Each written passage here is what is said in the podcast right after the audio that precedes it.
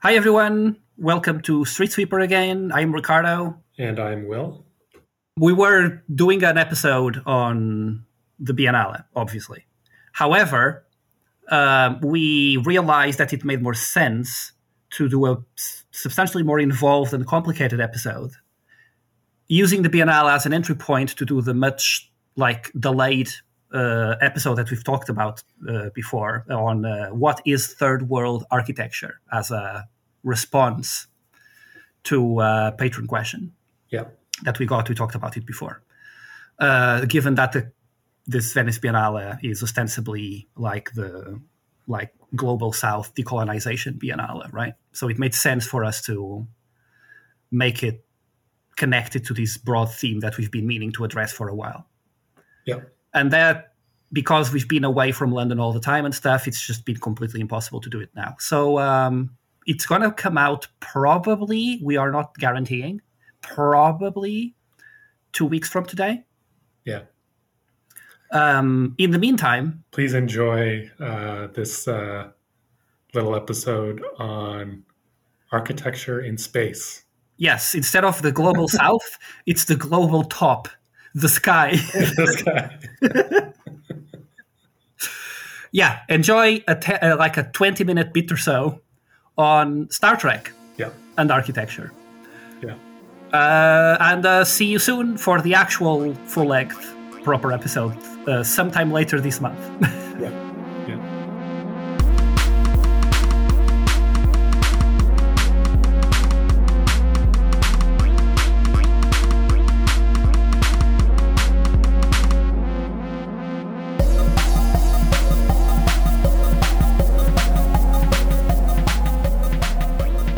So, I want to share with you a little story, uh, something that made me appreciate architecture, really made me appreciate design in a way that maybe I, I haven't before. Okay. I want to talk about Star Trek Picard season three. okay, I, I have not watched it. I don't blame you. I have not watched any Picard. No, uh, season three is the only one that I watched. No, I mean we, we were told by Red Letter Media, right, that yeah. Star Trek Picard is good, as opposed to the other two. But I don't believe them. No, they're more reliable as as critics than as like recommenders. Yeah, I always believe them when they say something is bad, but I never believe them when they say something is good.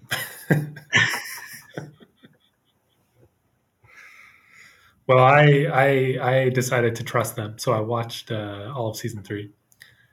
And first thing I'd say is that they're basically they're right that it's uh, competent and watchable and draws you in, and you just you want to watch it. You're not hating your life as you're watching right, it. Right. And not having seen seasons one or two, uh, maybe I can't tell just how bad it was, so how good this is by comparison. Mm-hmm. But there's a pretty deliberate move to not do what was done in the previous two seasons, Okay. including just ditching all the content, basically. Sure, sure, sure. Yeah, yeah. So it's just a complete reset as far as the actual plot goes. That's what they yeah. Um, yeah. But I found myself watching it, even though the characters were closer to the TNG characters. Uh, their motivations were a bit more rational. Mm. Uh, that there was Did- something but about Did they act as grown-ups and not as like Zoomer teenagers? Yeah, they did for the most part act as grown-ups. There was still some anachronistic teenager language thrown in, like uh, Picard calling somebody a, a douchebag, or uh, Okay. but it's not on the level of the previous. Uh, They don't constantly like Marvel quip, no, there wasn't. There wasn't as much Marvel quipping. There was still a little. Which is by far the the great grating thing about uh, Star Trek: Strange New Worlds, which is again Right. better than the other Star Treks that are coming out now. Right. Um, it's like episodic and it's like a different adventure in different planet every episode and shit. But the constant Zoomer talk is unbearable. Yeah, like self-conscious. They're all like constant- yeah. being on Star Trek. yes, yes. Yeah. Uh, constant little quips and constantly acting like they're teenagers all the time. Like, Yeah. no, you're Starfleet officers. Well, this is, I mean, just to, before we get too much too far it's like being being competent and doing your job nowadays is somehow like conservative or something. yeah, exactly. I was going to say like, but as as we get more into the weeds of Star Trek, uh, like I think Star Trek is a is a is a good topic for architects. Okay, I, I mean, uh, I, I think a lot of architects like Star Trek. I think it's more or less mandatory. I wouldn't trust an architect that doesn't like Star Trek. Yeah. Do you think there's a correlation between architects who like Star Trek and who like sort of late modernism? I mean, obviously, there's some stylistic thing going on there for sure. Like, At least they don't object to to modernism. Yeah, TNG is clearly postmodern in like historical time, Yeah, but I don't know what its like social political content is relative to architectural postmodernism. yeah. Even the Enterprise, the like the design is already moving into like the the Enterprise is very clearly high modernist. Uh, the first Enterprise in design, right? Eh, Like the bits, each part has its own clear function that is communicated by its shape. Yeah. There's the disk where people live. Then Yeah. there's like a big uh, thing where which you where, like a big s- cylinder underneath, which is where it's the engineering part, and you can see it's not going to be where people live. It's going to be like important parts. And then there's like the big two engines, and everything is obvious, right? Yeah, yeah. Form follows function. Yeah, and separation of functions volumetrically. Yeah, um, the Enterprise D, like the, the different f- bits are still there, but they're they're more flowing into each other a little bit. They're still Yeah. separated, but they're they're more like organically integrated. I would say that the first Enterprise is high modernism. It's like, I mean, it, doesn't matter. Like, the, I think the design of the Enterprise is ten to fifteen years late on the architecture okay. right? So the enterprise, the first enterprise, when is it invented? In 1960s, I think so. 1960s. So it's it's okay. It's it's there. It's there. That's about right. Uh, but it's yeah, it's 1950s. Like I would say, it's 1950s architecture is the 1960s enterprise. But the Enterprise D from TNG is more like uh, brutalism. Yeah, that's what I would say, Yeah. and that's also after like 10 years too la- later. Yeah, the brutalism. brutalism. Yeah. yeah, yeah, yeah. And then the horrible Enterprise E, which is disgusting, and everyone knows it's disgusting. And if you don't, you're not a good architect. That's from the movies, right? The TNG movies. Yeah, it's invented in the second TNG movie, the, in the in the Borg movie, where they also invent that the Borg have a queen, which is completely preposterous. Yeah, Um, like the Borg are obviously evil communism. That's what they are. They, they, the, they're scary because they don't have a queen. Them having a queen makes them more relatable. yeah. that makes them less alien. It's stupid. I do think that there there could be something if if if the Queen was written by an intelligent Marxist. Uh, They could have made like a a dialectical thing about the leader. Central command unit, uh, or the state and the people, or whatever, like something. Yeah, like some sort of representative function of the state. Okay. And and like I don't know. There there'd be some Okay. parallel. Well, uh, whatever the the the writers of Star Trek, we know are not intelligent people, much less intelligent Marxists uh, of of, the, of of late Star Trek. So that, nothing to be done about it. My general take on that you, you mentioned like how in, in Star Trek, uh, Starfleet officers, cadets, whatever, they're all professional adults, right? Yeah. Well trained. Yeah. Uh, well disciplined, and they are on TNG. Maybe most most obviously. Yeah. Like that paradigm is really solidified by Yeah, TNG. yeah, yeah. Um, and even though it's made in like the late 80s into the 90s, it still reflects an historical moment where the PMC in the West, will say, has an has an ideology of meritocracy and competence, Right. Yeah. and has some some basis for that still, tenuous Right. as it is. Right. Um, whereas like the later Star Trek, that's completely gone to shit. Yeah. Um, and there's no pretense, and the the PMC is just spouting ideology and acting Yeah. crazy, which is exactly what they do in reality. Exactly. yeah, yeah, exactly. There's Star Trek TNG and then Star Trek PMC. Yeah. so this this I take is all better in season three of Picard, but there was something still that was bothering me about it that meant I just couldn't really get it. It didn't feel like Star Trek to me. It wasn't scratching that like nostalgia itch that uh, the the Red Letter Media guys really got off on the nostalgia from this. They Mhm. they really really hit there. Yeah. They're little strings. Yeah. Um, but for me, there were a few basic problems I realized that were stopping all this from being possible. It was, and they were all like uh, aesthetic and design related. Oh, it's everything being dark all the time, Everything being dark. as opposed to everything being really like well illuminated in actual Star Trek. Yeah. Everything being dark. There being lots of weird, like all the lighting is direct. So it's either dark or it's like a glare, a light shining directly into the camera and into your eye. Right. There's no like diffuse light. To create like Space. dramatic shading.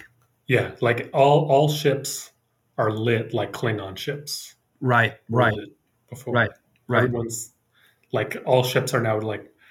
I like that. I like uh, that. Current design is like Klingon. Yeah, it's it's Neo Klingon in the team in the in the Federation is Neo Klingon now. Uh, there's no carpet. Mm, mm. Um, Well, how, how's the floor then? you know, you don't really see much of the floor, but I think it's just metal. Metal grates with like I don't think I don't think it's the full probably. I don't think it's the full Klingon like grates with steam and smoke.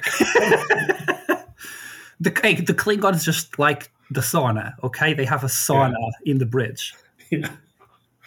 They want to be. They want to feel like they're on a barbecue, It's it's it's Kronos is a hot planet. right? That's Right. just their atmosphere. I, I, you're just being racist. That's just the atmosphere their biology is comfortable with.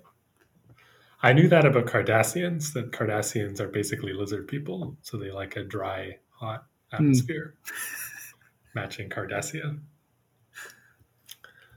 Uh, quick spoiler: there is a moment in season three where Picard makes a deliberate reference to the design dimension Okay. because they end up back on the D, back on the Enterprise D. Right, right. I know that. That's that's not a spoiler for me. I, that's not a spoiler for. I mean, no way. That's a spoiler for anybody. And they're looking around, and and Picard looks down and he says, "You know what? The thing that was missing, it was all about the carpets." Really? yeah, and I was watching. I was like, "That's actually true. Yeah. That's actually true. like all the characters might be back." I think he said something like, "You know, it's it, it's it was never really about." Us being together or about our relationships. It was always about the The carpets. carpet. Yeah. Uh, but Give I me a think that's actually true. When they move to the D, is the D dramatically Neo Klingon lit, lit as well? No, it's it's pretty much Enterprise D. It's it's next gen, more or less. So the lighting is correct in the D. Lighting is correct. The camera work is not correct. Camera Sure. work is still cinematic style, hmm but you're seeing It's not a, it, not flat enough. it's not flat enough. Right. And this was another thing I was thinking. It's it's a combination. Like for me to feel like I'm really watching Star Trek, I need the lighting, I need the carpet, and I need the flat shot. The flat shot also is the one that like shows the carpet, Right. shows them in that environment as just Yeah. like a generic space. It's people in a space. Yeah. Yeah, rather than like cinematic angles. Yeah. I think like to me, Star Trek is fundamentally not cinematic and can't be made cinematic. Yeah. Yeah. if it's made cinematic, it, it destroys Right. the uh, the content somehow. I think it's true. I think that's true because cinematic is like subjectivizes stuff in Yeah. the camera, right? And Star Trek is not about subjectivization. Yeah, exactly. you want to feel like you're watching a diorama of reality with things happening in it. Yeah. You could probably do a theatrical production of TNG. Right. That would be decent. Yeah. And there's something I can't explain, which is like nothing nothing in in new Trek, cinematic Trek can be scary the way it could be in the original series, in the in the in TNG, not the original series. Mm.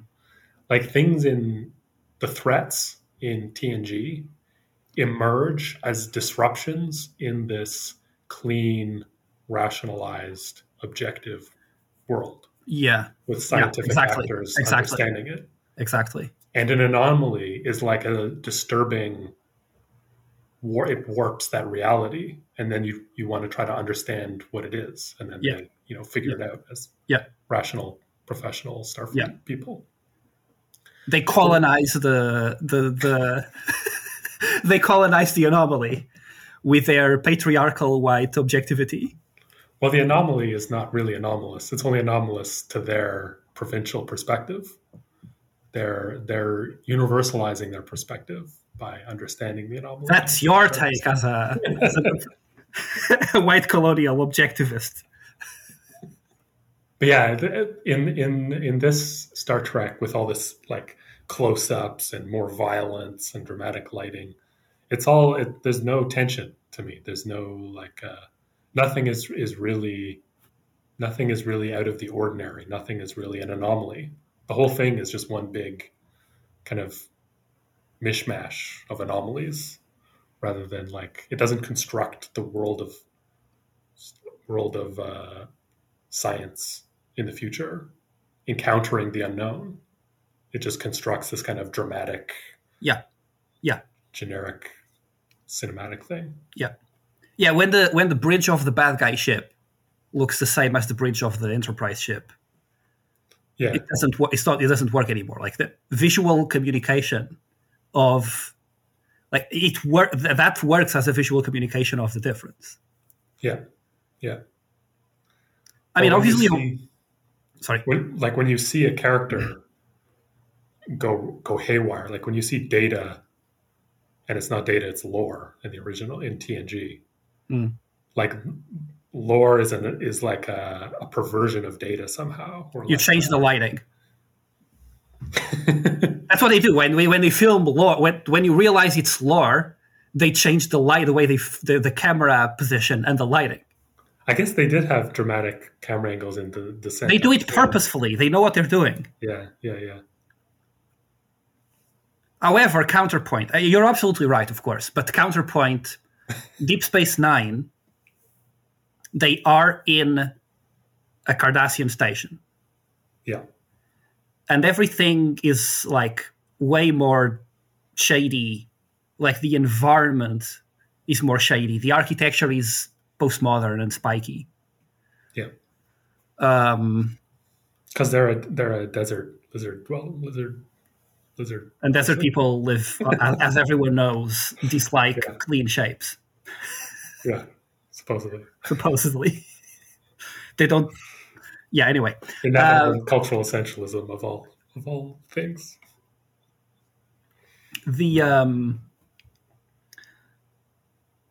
So like that works in the sense that um, still the lighting in, that the camera work is everything is way more flat than later treks that happen in actual Starfleet ships, but that kind of works because Deep Space Nine is about them being constantly uncomfortable in a weird, being in a in a very difficult position all the time. Right? It's Yeah. they're not exploring the galaxy in their own little Starfleet bubble of of, of Federation, which is a ship. They're they are in the muck. Yeah, they're So out they're- of, yeah, They're out of their environment. Exactly. They're not in their comfort zone. yeah, and that's part. That's the story. Yeah, exactly. So them not having that like safe space is important visually. Like the and therefore everything being way darker and more gray and there not being a carpet Yeah, is is fine there. yeah, totally. Yeah. And this is the this is like puts the lie to the whole alibi on New Trek that it's supposed to be more like realist than about politics and about how is it more realist that a starship doesn't have proper lighting for people to know what they're doing when they're pressing buttons?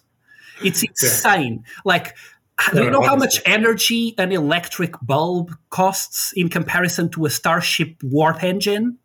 Why would they save on light bulbs? they have dilithium. They don't need to save on light bulbs. I just, I yeah, no, but I mean like the the whole like dark trek that they're dealing with more serious themes, with more critical themes, right? Like that was all done well on DS9. Yes, in a way that was still Star Trek. Yeah, that the new Trek just can't can't figure out.